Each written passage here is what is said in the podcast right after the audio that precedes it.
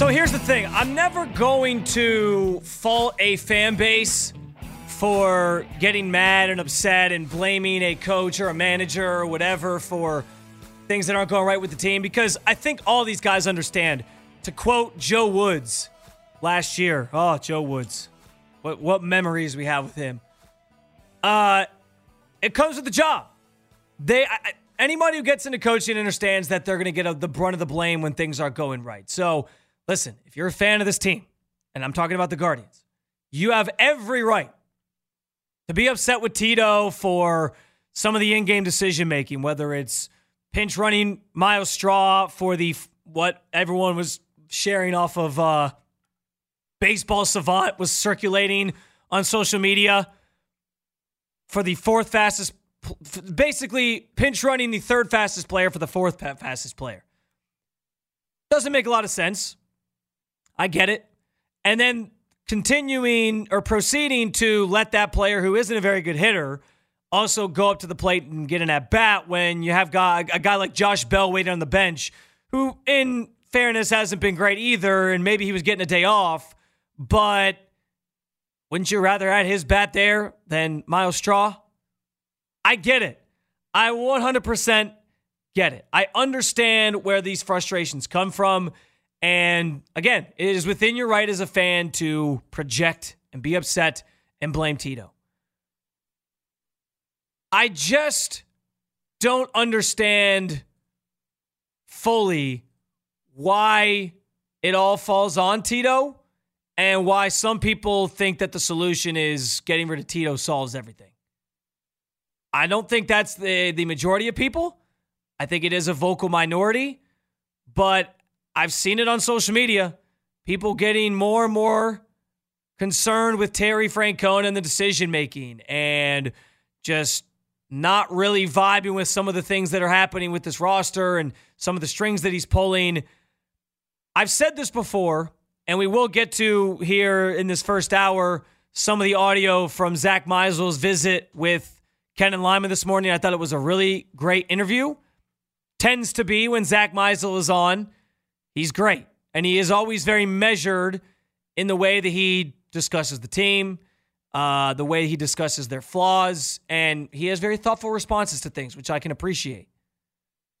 And he said the same thing I've been saying, which is when you're playing a lot of close games, when you're losing more than when you're winning, and you're kind of teetering around 500, trying to win this division that we know, yes, the division's not good, and it seems like it shouldn't take, it shouldn't be that hard to find yourself in first place in this division.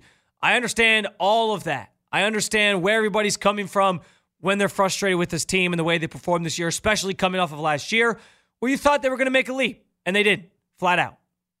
Okay. I'm not blaming you for being frustrated. But, and we had a similar conversation when it came to the Cavs and JB Bickerstaff, where we were asking ourselves in the playoffs, like, why isn't he playing this guy? Why isn't he playing that guy? And you kind of had to recoil a little bit and realize, yeah, even if you played Lamar Stevens in game two instead of game five, were the Cavs really going to win that series? Was that going to was that going to make the difference in them winning that series? Probably not.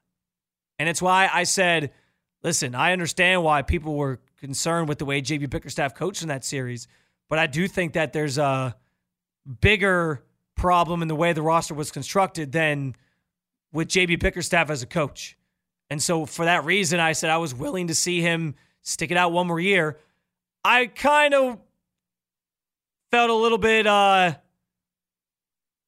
I didn't take that back, but I also once I saw these coaches that got fired and you had like Monty Williams out there on the market, I was like, man, maybe I want to walk that back a little bit because man, I would take a coach like that any day. But I understand why the organization's bringing JB Bickerstaff back for that reason. And the reason this relates to Terry Francona is that, again, I think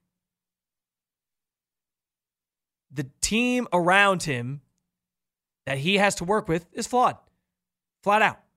There are, he is deploying players and trying some things out and trying to pull the right, the right strings, if you will, to get this team over the hump and get them atop the division and get them into the playoffs. I, have, we've never questioned Terry Francona's ability to do that until it feels like now. I understand there's been complaints over the years about him, his willingness to bunt too much, and some of these other ancillary things. But I, this is the first year I feel like people are really questioning whether or not he's the right man for the job. And I find it baffling. If he was pulling a Tony La Russa from last year, where he's falling asleep in the dugout and he's dozing off and just making decisions that go against the grain on anything you would ever see in baseball, like intentionally walking a guy to get to a, a, a power hitter, load the bases to then face a power hitter who then promptly deposits one over the wall and you end up losing the game because of that and then you try to defend it after the game. Like if he just seemed like he was losing it and it was time for Tito to really think about retiring, sure, I get it. But we are what? How many months ago was uh, October? Like seven or eight months ago? Uh, more than seven.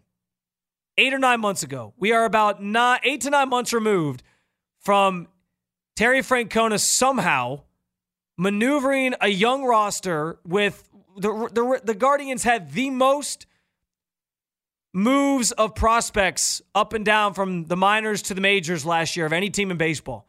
And he somehow managed that team into the playoffs, got him out of the first round, and pushed the, the Yankees to the brink of elimination. And somehow, eight to nine months later, there's people who are sitting here saying Tito's lost it. He's lost a step. He doesn't know what he's doing. I just don't buy that. I think that these decisions are being magnified because of the position that the team is in. I think that they're being magnified by the fact that they're playing a lot of very close games and losing those games.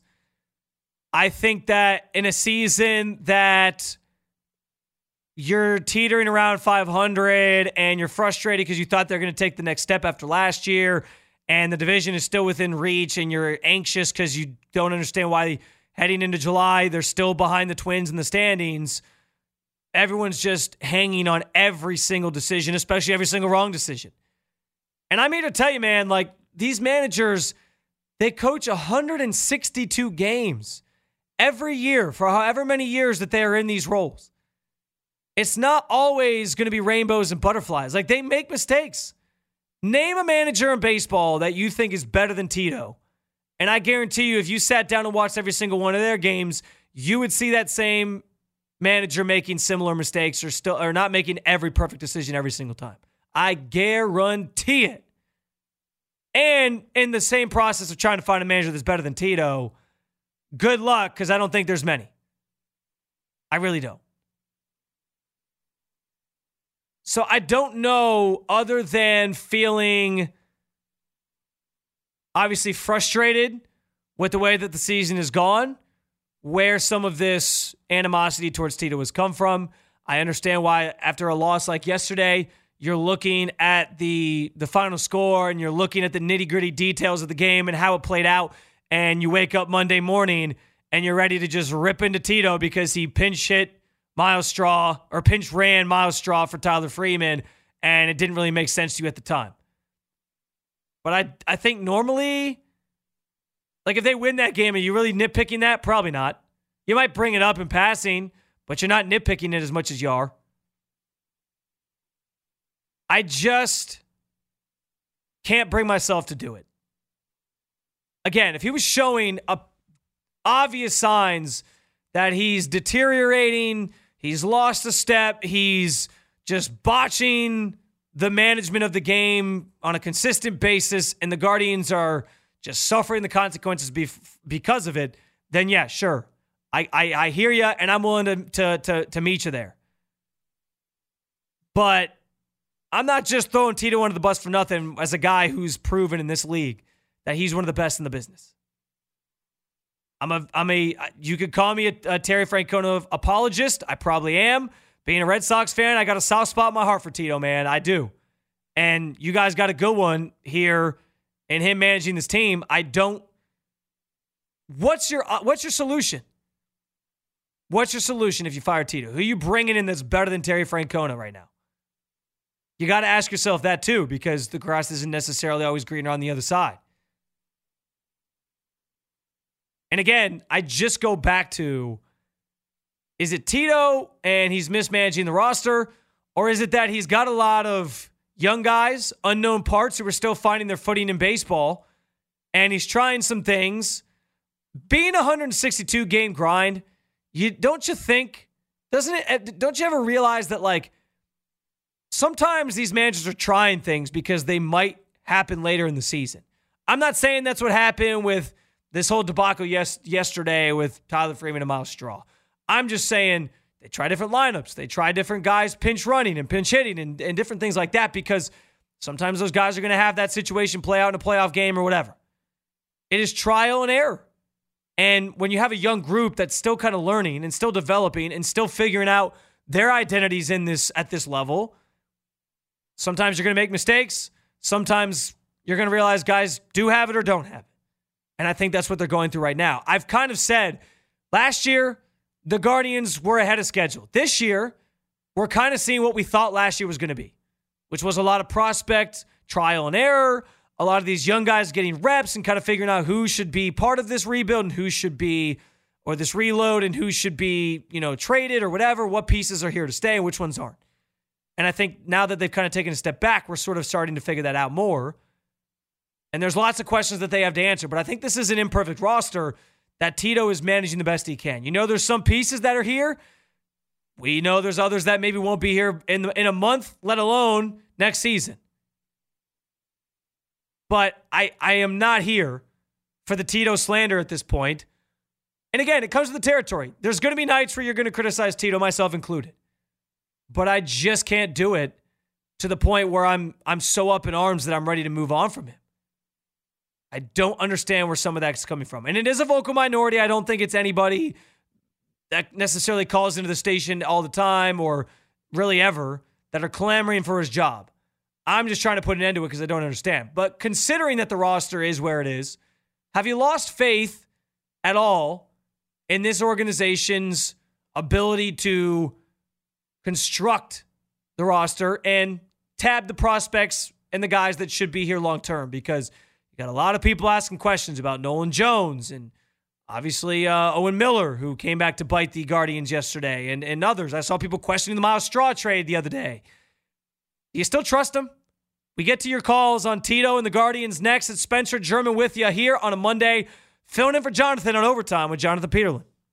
One run game that you just notice things more. And I think if they're spreading out victories or they're getting blown out, it's like, okay, are we really going to pull our hair out about Myles Straw running for Tyler Freeman? Probably not. But because they've played so many one run games, it does feel and I don't know if this is if it should, but it does probably feel to many fans like this one decision could have could have swung the game in the other way. You know, I think yesterday the point was, and Tito had sort of hinted at this a couple days ago, but it was one of those where you probably had to be in the room and it was difficult to sort of convey to the audience. But they are urging Myles Straw to be more aggressive on the bases. They want to see him steal more. He hasn't stolen a base in five weeks. And so I really think a lot of times there are tests, there are experiments, there are trials that they're running because this is a young team still and they need to learn what guys can handle and what they can't. I think yesterday was Myles Straw, go to first base. Your job is to steal second. He thought he had done it and then they called interference and then the second time he tried, he got thrown out. But that's that's one of those where it's like I understand like the the average fan is probably like I don't care about that. Tyler Freeman was hitting well and he would have been up at the plate with the game on the line in the 10th inning. So I understand that sentiment, but I just feel like those little things are just popping up more and more this year. It's because they play so many close games. I think it's just more of a talking point. So well said by Zach Meisel. And like I said, all, as always, Zach, so measured, so well spoken on all things Guardians. And I think he summed up what I said in the first segment very well there. Like, it's just the circumstances of how these games are playing out and how things are going that have people hitting the panic button. And I don't think it's most people calling for Tito's job, but it's definitely people calling him out and starting to wonder if he still got it. I I I don't question that. I think that these uh, these decisions are being magnified this year for a lot of reasons, but I'm not sitting here questioning his ability to manage this team and manage the base, baseball games night in and night out.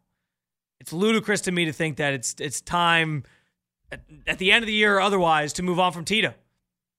I think there are bigger problems with this team than that. And that leads into kind of where I want the conversation to go next, which is if, if we're all in agreement that Tito is basically going to the plate with a broken bat and trying to swing his way out of it, and is to use a baseball, I guess, metaphor, and to describe how he's what he's kind of got at his disposal on the roster. And that doesn't go for everybody. We know how good Jose is. We know Josh Naylor's been phenomenal, especially of late. His pitching staff generally very good. He's got some young arms that he gets to sort of nurture from here.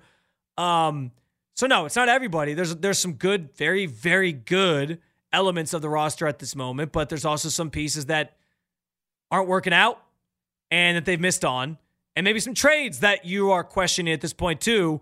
When you see what Nolan Jones is doing and you see what Owen Miller did against you the other day, I get all that. So do you still have faith in this front office to navigate the waters with this team and get through this year and emerge on the other side with a competitive playoff, maybe World Series contending team. 216 474 0092. Also, you can find me on Twitter at Spencito underscore. It is Spencer German filling in for JP tonight on the fan. I can assure you, JP will be back. Back to his normal spot here, his his home away from home on overtime with Jonathan Peterlin tomorrow night. He was away for the weekend at his brother in law's bachelor party, and I don't blame him for taking a little bit of a recovery day here on Monday. Smart move, veteran, savvy, smart dad move by JP to take a recovery day after a weekend away at a bachelor party. If you're looking for a way to manage yourself in life, JP has the solution for you. He he's, he's wise beyond his years with that move. Very impressive by him. Um, but he will be back tomorrow, as I said. Let's go to Nelson, who wants to chime in on Terry Francona and the Guardians. Nelson, what's up, man? Thanks for being first on tonight. Oh, thanks, Spencer. I appreciate it. Uh, you know, you can't continue to come with a gunfight with a knife every night, right? Um, and and I feel like it's a good way to put it. That you know what? I, yeah. that, that's the analogy I was looking for, Nelson. Way to go, man. I you, I didn't have it, but you finished it for me. Way to go. Yeah, I mean the roster as constructed, right, gives you very little opportunity to score runs because this team does not hit home runs. I mean the the yeah. statistics don't lie, right? You have probably what the least amount of home runs in the entire MLB and as a manager, what are you supposed to do, right? You you have to rely on what you have, which is speed and aggressiveness to try to manufacture runs, and that unfortunately doesn't work out every night. And listen, Tito's not perfect. No manager is perfect, but I do believe that he is the best manager this franchise, and and one could argue all the franchises in this town have had uh, through the years, and you'd be crazy to think that you can move away from this guy and find someone that's going to do a better job with what he's being given. And listen, I know this front office has done a fantastic job, but you just alluded to, right? The players that we've seen that have not been developed and now producing for other ball clubs, particularly offensively, leaves a lot to be desired. So the front office, as great as they have done, they deserve some criticism here. And I, I think this division, because it is as weak as it is, uh, gives us the opportunity. And I believe on some of the cuts, one of the, I think one of the front office folks said, "Oh, we're in this division, we still have a chance." So it's I think it's disappointing that that we still have that mentality and that we haven't put together a ball club that's competing. So those yeah. that, those are my points, man. Thanks for the time. Yeah, absolutely. No, Nelson, well said by you, man. I think that's awesome. That those are all some very good points. And uh, that the analogy he led off with, you can't go into a gunfight with a knife. Like I think Tito's shorthanded here, and I, and I don't think that's like bad to say in terms of calling out the organization? Because how many times do people call into the station and say they need to spend more money? They need to go get somebody. They need to go do this. They need to go do that. Like, you guys know this. Generally, this philosophy has worked. Generally, they can always kind of just nurture the next group of young guys and get them progressing and it all kind of clicks at the right time and they kind of figure it out and they're rarely stripping it down to the studs, they can kind of just manage the storm and get themselves back to being competitive relatively quickly. That's been the Guardians' way forever.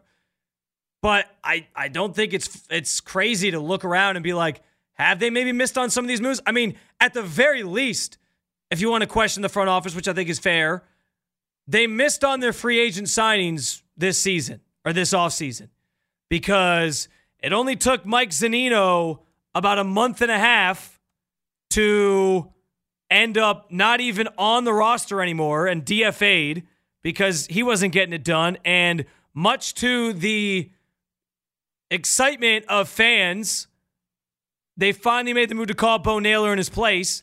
And yeah, he's here's the thing.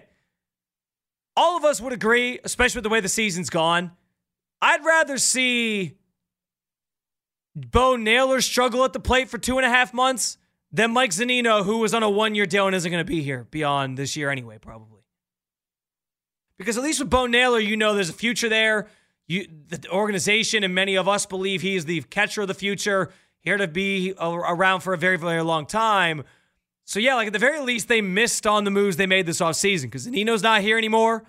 Josh Bell, even though he's got had an uptick of late, still struggling at the plate based on what you thought you were going to get from him. He's given you seven home runs to this point. Is that what you thought you were getting midway through, nearly midway through the season? Batting 230, slugging percentage of 379.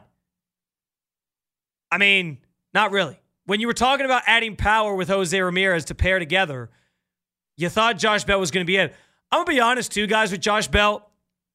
I never actually said this on the air, and I regret not doing it. So now I'm just going to sound like a hack who is saying like, "Why? I, you know, I I I knew this was going to happen, even though I never actually said it." So I promise you, I'm not trying to come off that way. I I I did think after the signing, I liked it. I thought, okay, they're going to get some power, great. But I I did kind of think back to last year, and Josh Bell was bad with the Padres last year like really bad. He batted 192 and just was not really a factor, which is why they probably didn't resign him after they made that trade for him as part of the Juan Soto deal. Now, we had a good start to the year with Washington, and then it all went downhill with San Diego. And I kind of wondered, like, is this the power bat you want? Like, yeah, if you get if you get Washington, Josh Bell, great. But if you get Padres, Josh Bell, and I kind of worried that that was this was going to be the case. Like maybe there'd be some carryover from last year, and clearly that's kind of been the case. 230 with seven home runs. He has only had he only has four more home runs than he had in 53 games with the Padres last year, and he's only played 13, sorry, 16 more games at this point. It's not great. So, listen, if you have questions about the front office right now, I get it because the guys they brought in to shore up the roster this year, the veterans they brought in, haven't really panned out. And they're banking on a lot of young guys right now. And some of the young guys that they've moved on from in the process are raking elsewhere. Let's go to Jeff up next in the fan. What's up, Jeff? Hey, how we doing tonight? Good, good. How are you?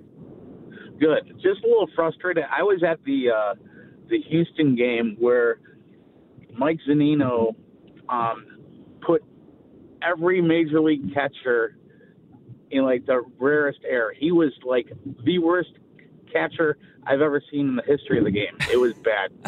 he just threw the ball in the center field uh, two times. Yeah, and, I remember this game. Yes. Yeah, he struck out twice, and there was a runner on first and second. And instead of just striking out, no, he hits into the double play.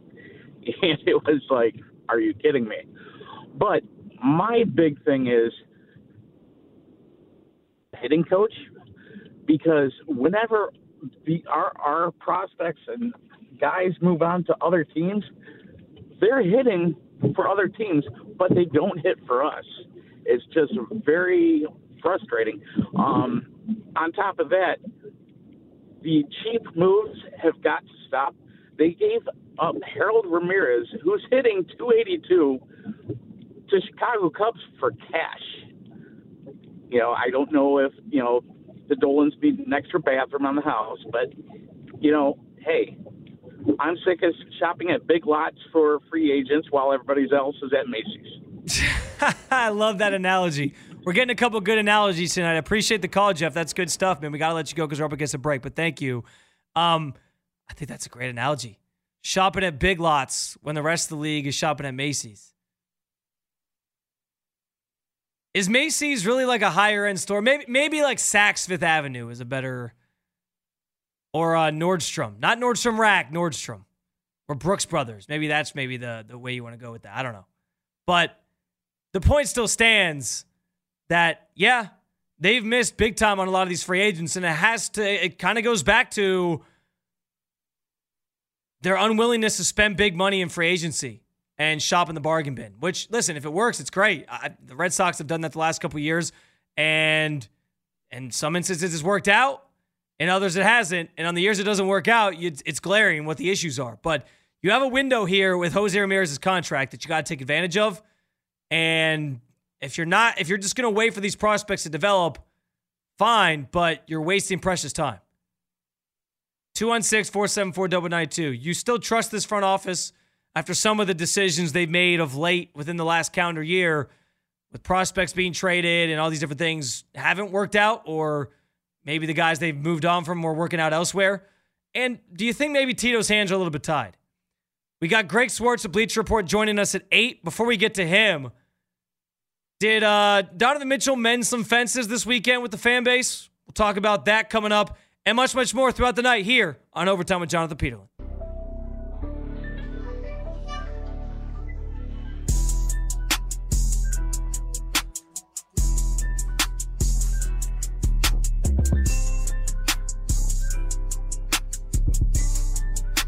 Welcome, welcome back. Welcome back in. Welcome back in on Overtime with Jonathan Peterlin. Again, Spencer German filling in for JP. He's back tomorrow, but I'm happy to be here with you for the next four and four hours and 20 minutes is about where we're at now left in the show. Greg Swartz, Bleacher Report, will join us at eight o'clock. We'll pivot, start talking a little bit of Cavs, which I do have a Cavs question to get to in this segment. Um, but we started talking Guardians, and I'm just listen. I, basically, I'm trying to say keep Tito's name out your mouth. That, that's where I'm at with it because I understand there's going to be criticisms. You're within your rights to do that as fans, but I don't think Tito's the problem here. When Tito's the problem, you'll know. Because it'll look like Tony La Russa last year, if he even coaches long enough to get to that point where he's just literally a mindless man trying to make decisions out of the dugout while he's dozing off. Just just wild. But I don't think Tito will even let himself get to that point. So I, I think there's bigger problems with this team right now. And I think it starts with just their lack of spending. And we know that's how they kind of operate. So fine. But it, this year, where you thought they were going to take a massive step after the a lot of the young pieces on this roster performed at a high level last year and got you into the playoffs and on the brink of advancing to the ALCS, you tried to fix the holes and add to it, and you missed on the guys you signed flat out. Like, there's no other way to. There's. We're not beating around the bush here. They missed on Zunino, and to this point, Bell has been a, a failure as well. They, they they didn't make the right decisions when it came to these signings. I get it. You take a chance. These are veterans who aren't going to like light the world on fire anyway, but you dropped the ball here. And I get why people are looking around now wondering, well, what if we had Nolan Jones? Did we let the wrong prospect go? Owen Miller just spurned us on Sunday with two hits and two RBI. And what are we doing? Do, do we do you still have faith that this front office is going to get this team going in the right direction, given some of the decisions that have already been made? 216 474 0092. Let's go back to the phones. We got Rob in Cleveland. What's up, Rob? Hey, Spencer. Great show, buddy. Appreciate Thank you talking you. baseball. Um, listen, man. You, know what, Rob? Real quick. Hey, real quick. I was Yeah. just gonna say. Yeah. I, I feel like I need to save just that part of the call because we get a ton of people who are like, "Oh, they don't talk baseball on this station." I want people to know that people recognize others are recognizing that we do talk baseball. So thank you for that. No problem, man. No, you were dogging yourself a few minutes ago about like knowing what was going to happen with Josh Bell, but you made a really tremendous point, and it, it goes along with what I wanted to share, and that's that, you know, I can only put like 10% of the blame on Terry Francona. You know, managers have dozens of decisions to make. You can question a pinch hitter or a pinch runner. Maybe question uh, Rosario batting second for as long as he has and slumping, but now he's bounced back pretty strong. But Yeah. To me, it, it's it starts up top with ownership, and then um, you know Shapiro and Antonetti, uh, excuse me, Chernoff and Antonetti. Um, it, it, the blame is really on them. And, and you said earlier about Josh Bell, like this was very predictable. They gave a guy a big contract to hit 189 in the second half last year, and then they also gave a contract to a catcher who hit who was who came off a 157 season and who's been in the bottom 25% defensively for for the last uh, five seasons. Yeah. it, it, it goes on and on. You mentioned Owen Miller, you mentioned Nolan Jones. How about Will Benson? I mean, the guy's playing on the hottest team in the National League right now, who's who's making us look very jealous. By the way, the Reds with a very similar payroll. They're a lot more fun, and Will Benson's playing four days a week for them. Yeah, Luke I mean, Bailey, Ellie, they let him go at catcher yeah. he's playing great, you know? Well- I mean, these moves that Chernoff has made, they have a very thin margin for error with their payroll, Spencer, and the moves that they've made have all been extremely poor. Yeah, and, and and to be fair, Rob, like if we're gonna give Tito the benefit of the doubt, because listen, managers make mistakes, and it, it you know it happens on a nightly basis, and you just got to kind of deal with it. But we agree Tito is one of the best. I can still feel like you know Mike Chernoff and Chris Antonetti know what they're doing because they've given us years and years worth of success. Where I'm like, okay, yeah, like I know these guys know what they're doing, but uh, recently. It feels like they've certainly had a, a, a, a load of misses that they don't usually have, and that's kind of the, the That's concern. a great point. That's a great point because I don't want to judge those guys and dog them because over the course of time, they've always had to work with a thin budget due to the ownership. Right.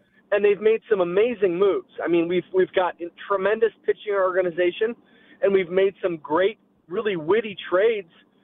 But, but the last year, they have to be accountable for making poor moves, and I think that they're getting too much leeway. If we were in the AL East, we'd be 17 games out of first place right now, and if we were in the AL West, we'd be 10 and a half games out. Yeah. Yeah. And these guys kind of you, you heard that interview that comfortable tone with Sure oh we're we're playing good and we're in it like that's not right. They shouldn't have that that mentality. They should be a little bit more hungry at I guess what I'm trying to say is this, Rob, and this is a great way to sort of put the bow on this conversation. If you're going to project frustration at Tito for the pinch running yesterday, which listen, I, I think most of us agree was kind of a silly, weird move that that was uncharacteristic, right?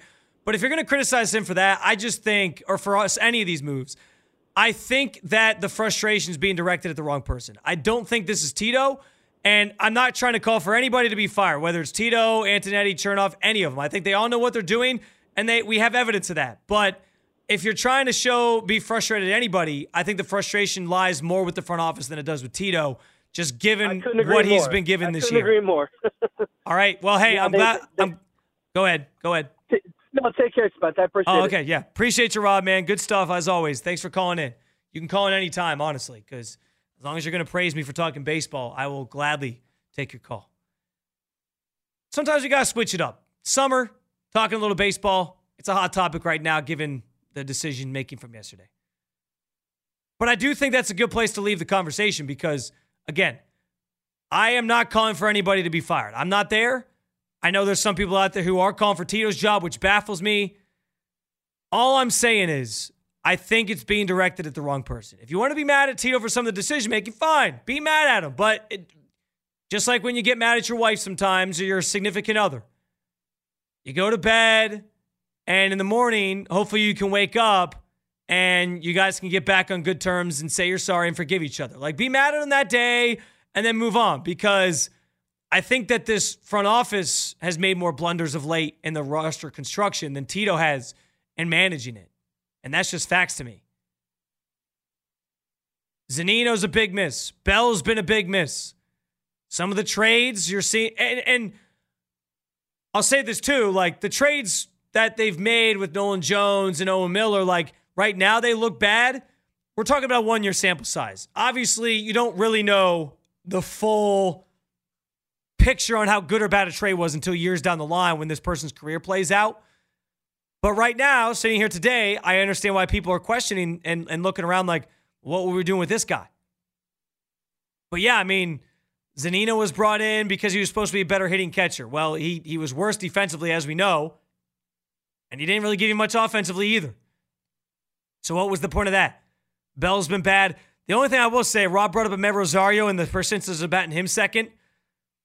Um, something I questioned for a while as well, but it's paid off to the point where now, and we talked about out with this without Pulowski on Friday night.